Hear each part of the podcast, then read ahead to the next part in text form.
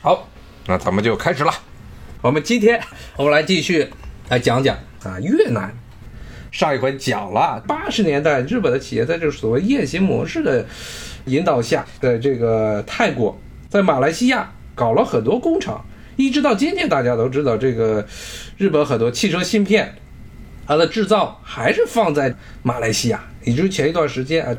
因为疫情的原因，全球出现了这个芯片业、汽车芯片的一些严重的短缺的问题。那东南亚其实一直他们都是外国这些资本长期投资的这个对象。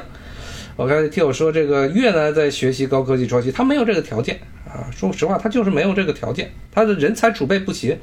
而台湾，台湾是赚了一个什么便宜呢？啊，首先是他从大陆大量的四九年那个时候，大量的这些大陆的人才去了台湾。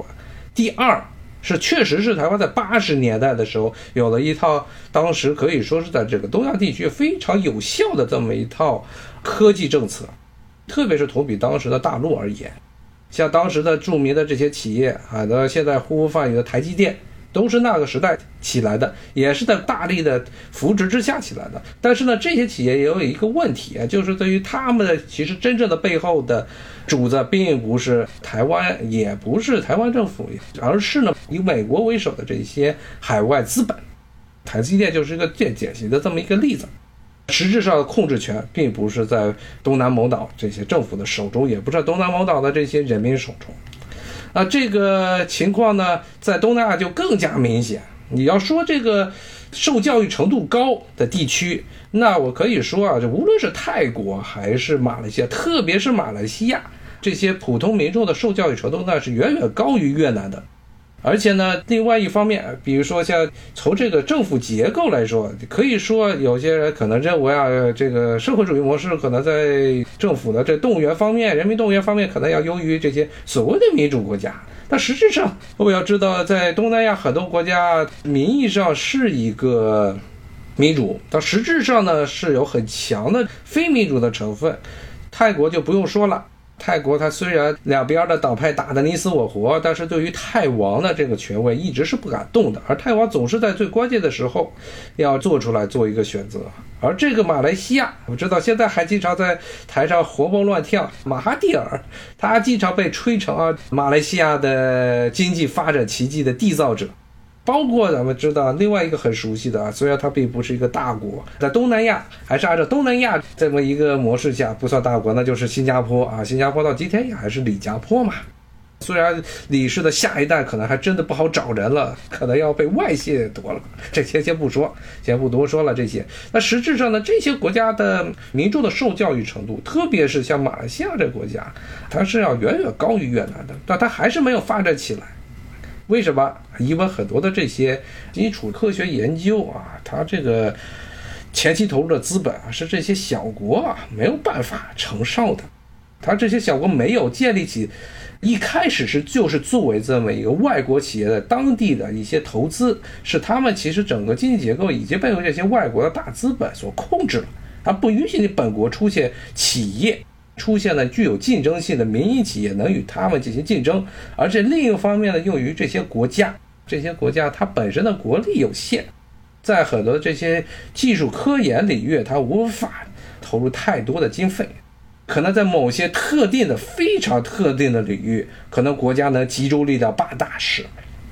但是你无法把这种所谓的在一个非常独立、非常孤立的领域的这科技方面的一些领先扩展到其他领域去。之前我经常给大家讲一个最经典的例子，就是土耳其嘛。土耳其，它其实土耳其你要看它的国力，看它的人均 GDP。前几年的时候，因为他们里拉人为操纵这个汇率啊，现在又被一棒子打回原形了啊。就土耳其这个就是很典型的。发展中国家比较强的这些发展中国家的一个典型的例子，土耳其的高等教育水平，不客气的讲啊，这个土耳其的这些高等教育水平啊，人均受教育程度啊，那是比包括越南在内的这些所有东南亚国家都要高的啊，他们的这些普通国民的受教育程度是非常高啊，可以说在中东地区也算是非常好的。你真正的去看中东欧地区，大部分的人，很多的这些，特别城市里的中产阶级，他们受教育程度是非常好，至少都是这个大学毕业啊，很多人都是。土耳其就更是了啊！土耳其因为没有像其他叙利亚呀、巴勒斯坦、黎巴嫩这些地方一些战乱啊，它长期它处于一个比较和平稳定发展的时期。那土耳其就算是这么一个在所谓的发展中国家中比较好的基础教育和高等教育做的都可以说是非常好的一个国家，他自己也是限于自己的国力，很难以在这个科技领域有大的发展。最典型的一个就是，它确实在一些某些特定领域曾经有过优势，比如碳纤维，碳纤维曾经一度是这世界五大碳纤维的产出国之一，但是很快的就被干下去了。他们当时是土耳其政府想在一些科研领域有所突破，大力发展，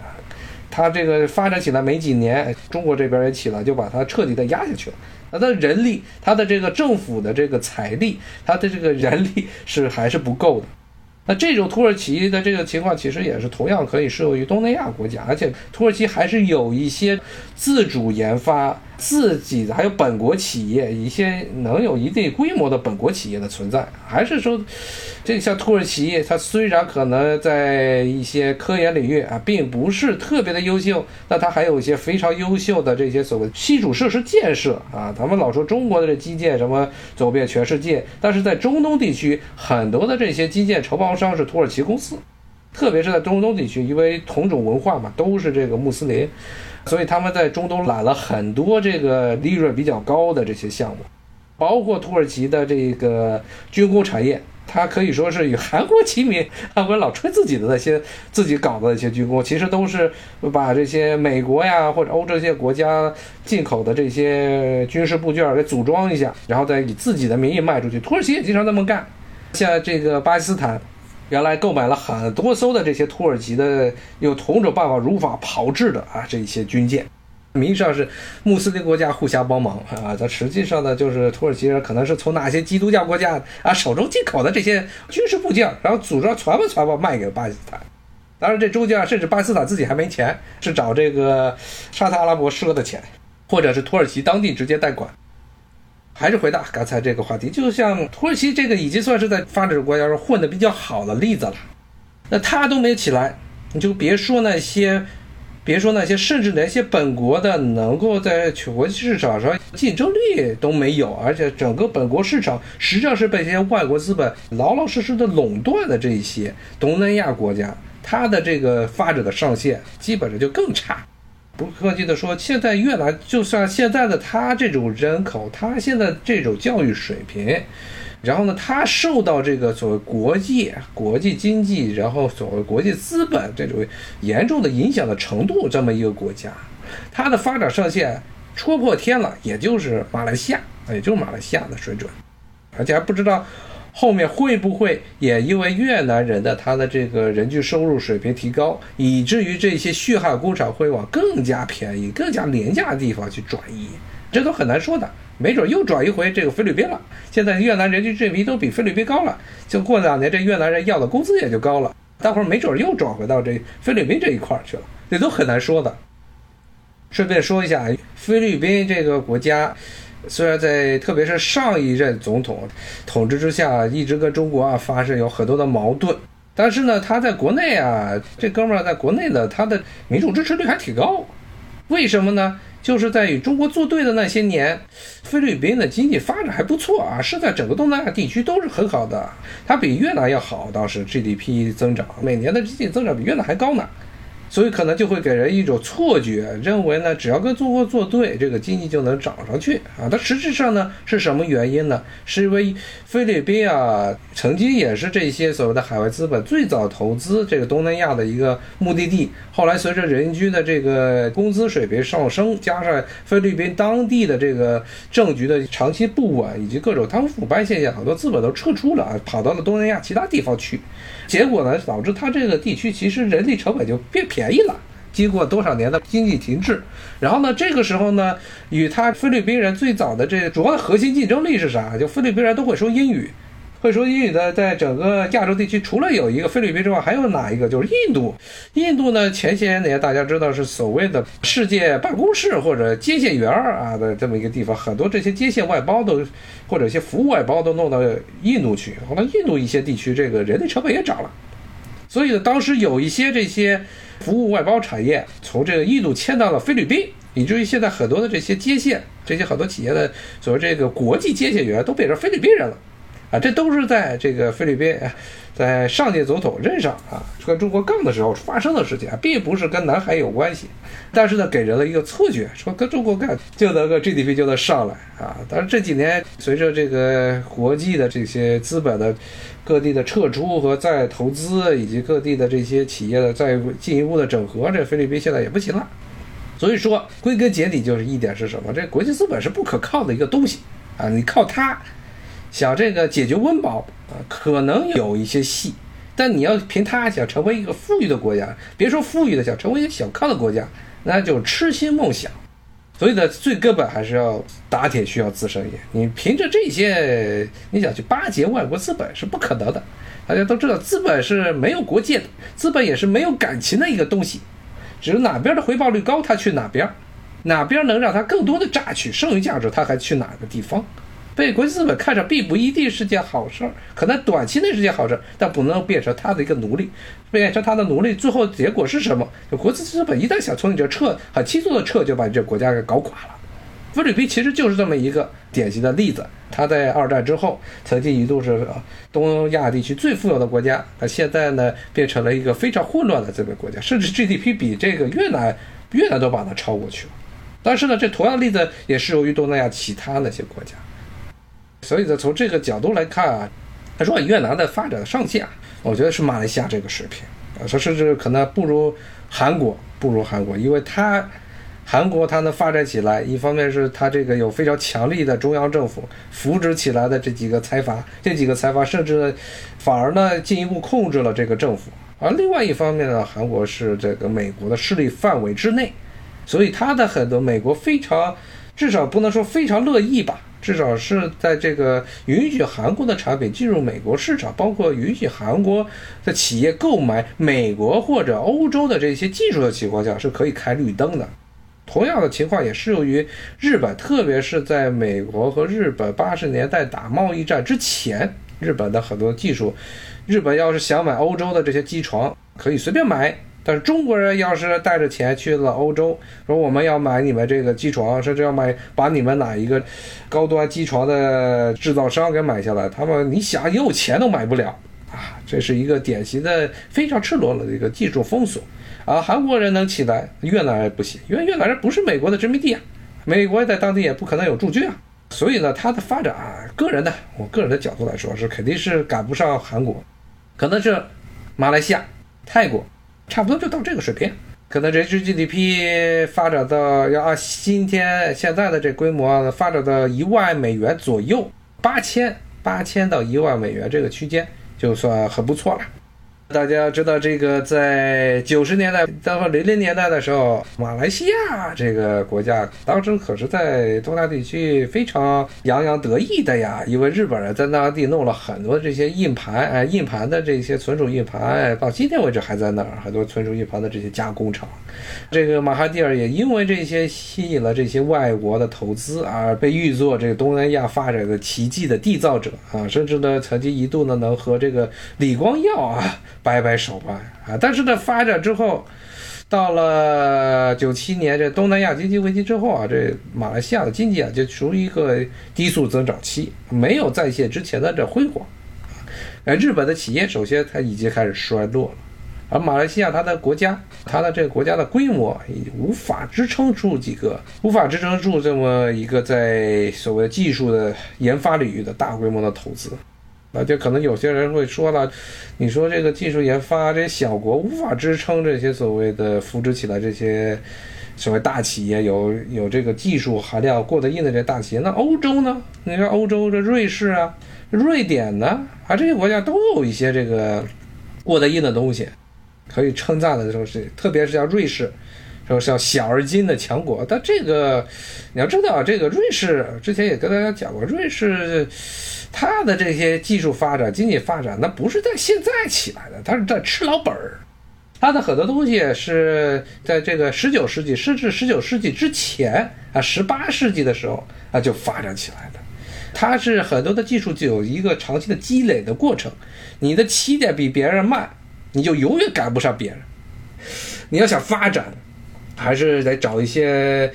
别的一些垄断领域啊，没有办法完全垄断领域去想办法发展。但是在这些传统的一些制造业这一方面，特别是没有新技术、革命性的新技术出现的这些传统的制造业方面啊，你看这个全世界很多国家都是，甚至美国企业很多打不过欧洲的，啊，美国也得去瑞士，也得去意大利，甚至呢要去西班牙。美国企业也要去西班牙去买机床，你说这是美国这个国家的科技科研能力不够吗？它不是，它就是因为你发展的比人家晚，你机床设计、机床这个研磨这块儿，你就是比人家晚着了一百年，甚至美国可能五十年，你就是追不上人家。像德国现在，顺便说一句啊，像现在德国这种经济结构啊，也是挺危险的。为什么这么说呢？瑞士这个小国，很小的国家，它就几百万人。靠吃这么几个老本儿就能回来，保证自己的这国家能过上这个这个人均 GDP 四万美元以上，非常良好的生活这环境，还能有事没事呢去外面滑个雪呀，溜个冰啊啊！喜欢瑞士还特别喜欢高山滑雪、高山速降这一块儿，瑞士这样没问题。但是德国它的体量就比这个瑞士高了一个数量级，它要养活的人口要养活的人的数目就要高得多。德国也有一些自己的技术。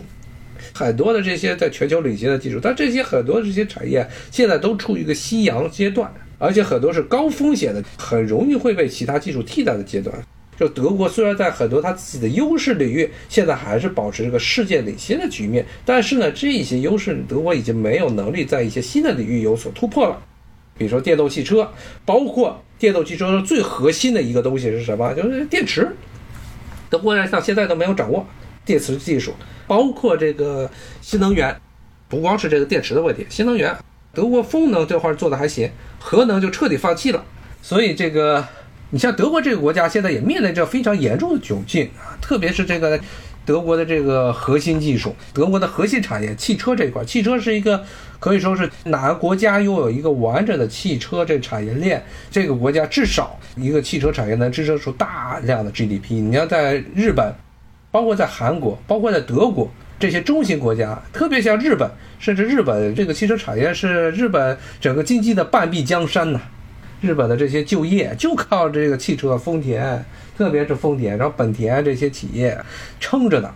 没有这些汽车产业的话，日本经济还要继续下退。因为日本的这个电子产业，电子产业已经被很多时候是被韩国人给打下去了。它就是汽车还比较行。不能让日本人天天所有人都去做网络主播、虚拟主播啊，在这个什么弹幕网站前面啊这个卖萌吧，那也赚不了多少钱。二次元是赚不了太多钱的啊，也解决不了足够的就业问题。日本其实也是一样，现在在，特别是在汽车的电池这一块，电动汽车的电池这一块，它其实的日本的现在经济情况可能比德国还要糟糕，因为日本更加依赖于。更加依赖这个汽车产业，它其他产业都是属于零碎的，被打散了，不再具备了八十年代、九十年代那种所谓一呼百应啊，甚至经济规模一度逼近美国，到了美国的百分之六十到七十那个地步。它现在不是了，它现在还是吃老本。一旦这个出现了标志性的重大的技术革命、产业革命，就像电动汽车全面取代内燃机，现在中国是把这个所有的精力全部都投在了电动汽车啊，转向电动，扭转现在在一些产业中被外国资本、被外国企业垄断、自己无法发展的这种窘境啊，就必须要期待于这种所谓的产业彻底的革命，就跟十九世纪的时候那样，欧洲这边搞了工业革命。中国没赶上，赶上的结果是什么？中国的这些企业，中国的传统的这种针织纺织企业，男耕女织的这种生产模式，打不过欧洲的工业工业化的这种生产模式，导致了中国从十九世纪之后，在国际的这个影响力和国际上的实力，以及甚至是这个抵御外辱的实力，哎，都大打折扣。中国就是没赶上。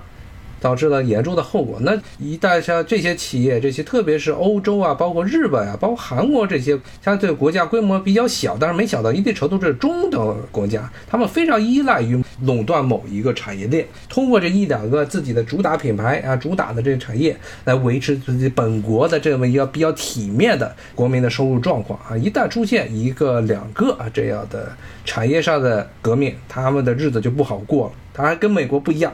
美国的总体来说，它的科研实力在全球来说还是数一数二，可以说在很多领域都是第一名的。而且呢，它的涉足的领域啊，远远比欧洲国家、这个日本啊、东南亚一些国家都要比这些国家都要远远的这个多。所以，即使出现了这个所谓的一次决定性的啊产业革命。它的对它的冲击，对它这个国家的冲击，这要比那些受到的这种负面的影响，还是要远远小于日本、德国这样的国家。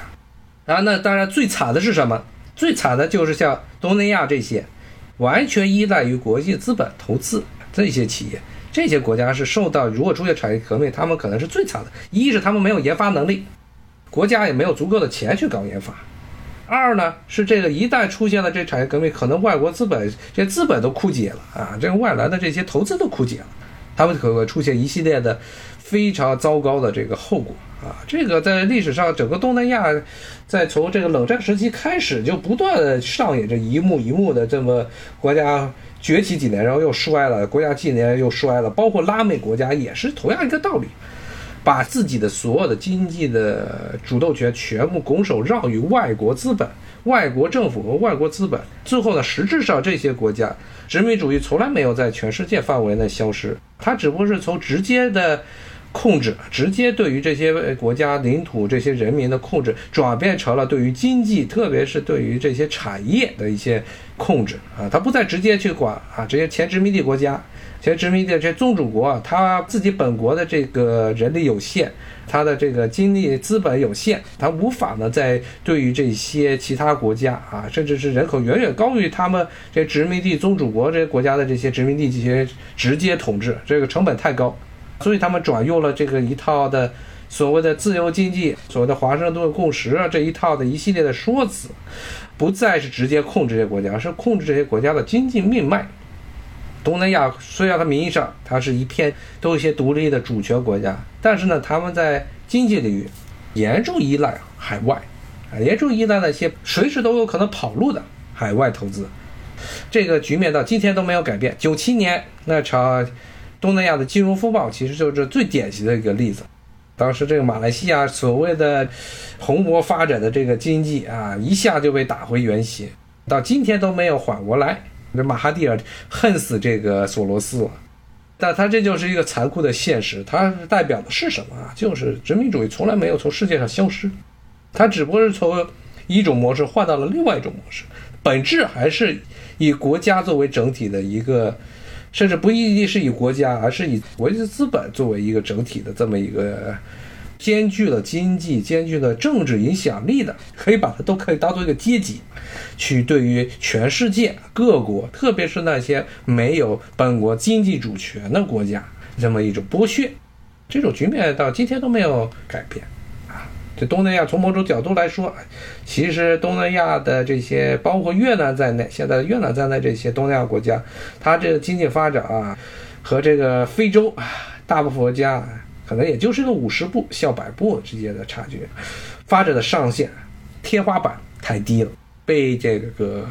国际资本、被他们的本国的这个国力啊给限制住了，没有办法发展。在现在的这个国际形势下啊，现在这种国际格局下，很多的这些技术的革命，包括军事技术的革命，都非常严重依赖于国家在这一方面的重大投资。你一个国家如果国土面积、人员、人口没有办法上规模的话，啊，你就是赶不过那些一等的超级大国，美国，包括冷战结束前的苏联，当然苏联要差点劲啊。但好歹它也是三亿多人呢，在苏联解体的时候，应该总人口是比美国还多一些，